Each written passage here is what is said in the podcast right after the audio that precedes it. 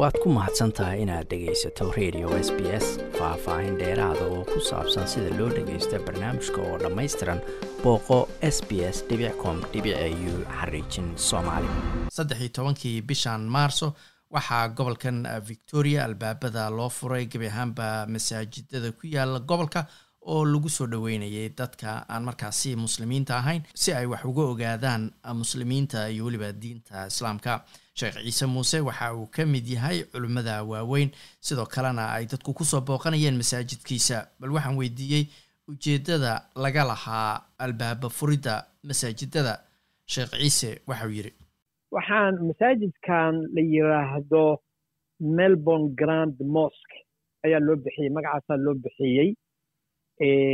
Waa masaajidkii melbourne ee weynaa marka la macneeyo masaajidkaasi wuxuu soo socday afar iyo toban sano. Laga bilaabo maalintii dhulka dhulka la gaday. Dhulka la gaday afar iyo toban sano ayaa laga joogaa.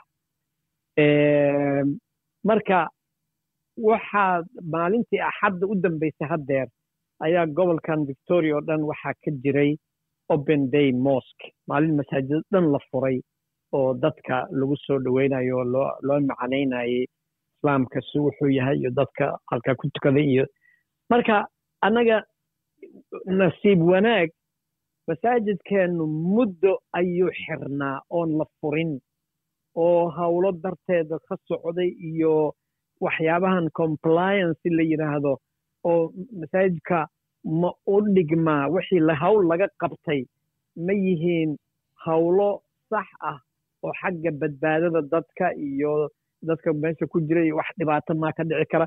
Hawshaasaa sanad uu masaajidka dib ugu dhacay. Waddankan waa waddan yacni dowlad baa ka jirta. Dowladdna markay meel ka jirto wax walbaba fartay gelinaysaa.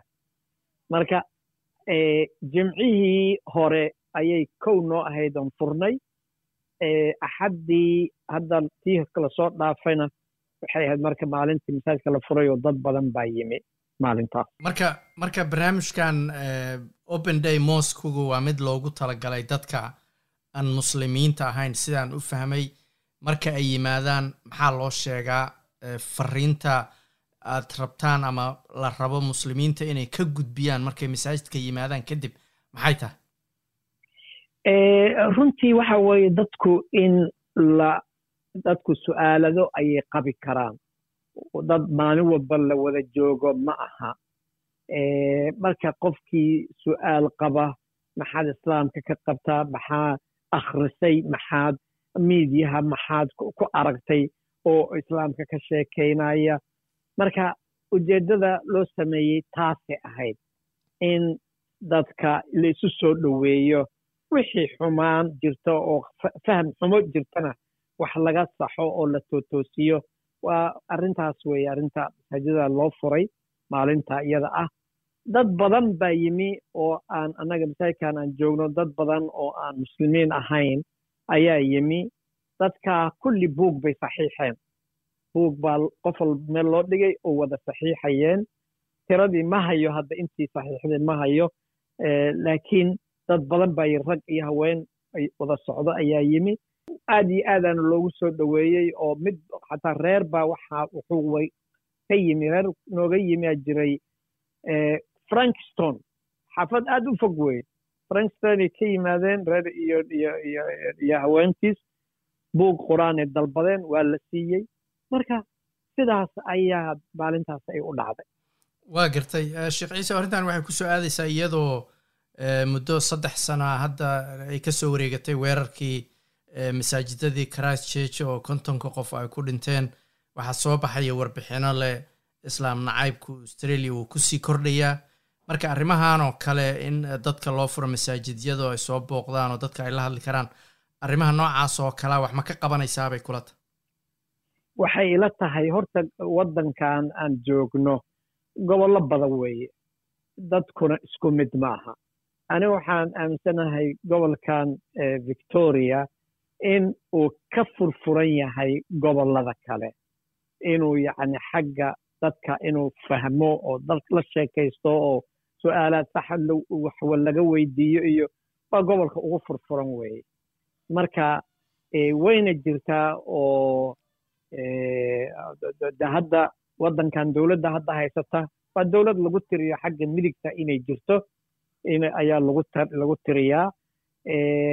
Kolleyba gobollada kale ayaa waxaan is leeyahay xagga xagjirnimada xaggaasay u badan tahay. Laakiin maalin walbaba shay baa la qabtaa. In la furo sanadkiiba mar in masaajid la furo oo weliba lagu beegay hadda maalintii saddex iyo tobankay ahayd. Maalintii axaddii dhaweed saddex iyo tobankii march. Shan iyo tobankii march waa markii kuni labadii kun iyo sagaal iyo tobankii marka uu sameeyey ninkii argixisada ahaa oo australiyaanka ahaa oo dadka magaalada christchurch uu dadka ku xasuuqay weeye.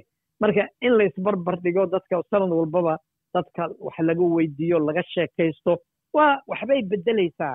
Intii meeshu sideeda iska ahaan lahayd haddaan dadku wada hadlin waxba kama bedelmaan laakiin markay dadku hadallada iyo cod iyo wax laysku darsado waxbaa qofka ka baxaayo oo ka tootoosayo insha allah waa garta marka dadkaas ini soo booqday sheekh ciisow oo raba inay wax ka ogaadaan islaamka iyo diinta muslimka iyo dadka muslimiinta. Su'aalaha ugu badan oo ay qabeen oo ama adiga ay ku weydiiyeen ama guud ahaan aad is leedahay dadku islaamka iyo muslimiinta waa ka qabaan maxay yihiin? Wallahi horta xasano waxaan ka xumahay inaan maalintaa adigu aanan ilaa dhammaadka joogin dhowr saacaan joogay dhowrkaas saacna salaada un baan anigu ka bixiyey. Dadkii markay imaanayeen waan ka tegayo aroos baan lahaa. Howlo badan baa igu furfurnaa maalintaa marka fursad uma helin inaan la kulmo dadka caddaanka ah oo aan la sheekaysto.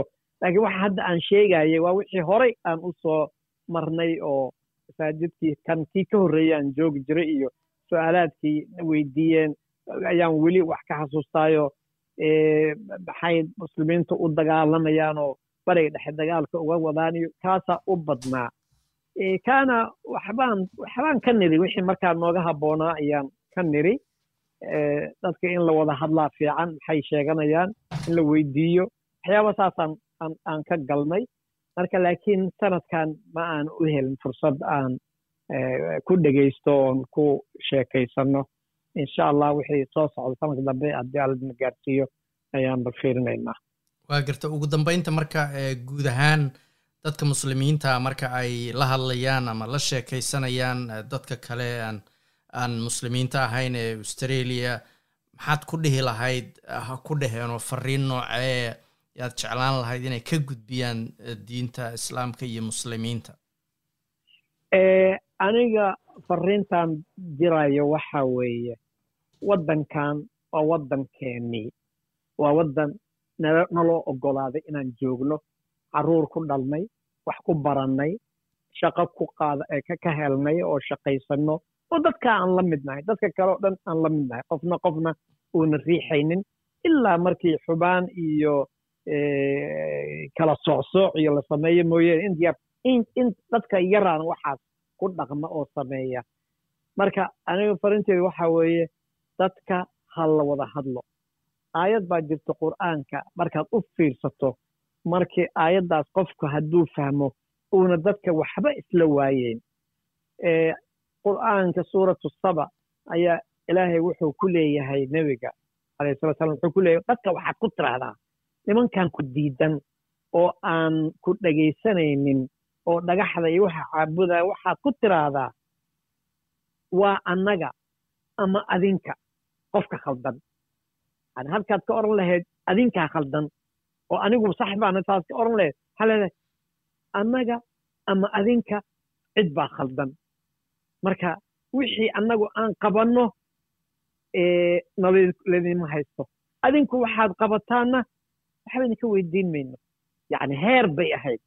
Waa heer oo dadka marka wax loo sheegaayo heerar kalaa jiray oo saa ka duwan. Laakiin maalmoba heer bay joogtaa. Marka waddankan hadda aan joogno dadku waa inay dadka u furfurmaan oo wanaag kula sheekaystaan. Kaasina wuxuu ahaa sheekh ciise muuse oo khadka telefoonka ee magaaladan melbourne igu warramayey waad ku mahadsan tahay inaad dhegaysato raadiyaha s b s. Toos u dhegaysa barnaamijka habeenada arbacada iyo jimcada tobanka fiidnimo ama kaga soo cesho website-ka iyaga iyo s b s radio app booqo s b s com au xariijin soomaali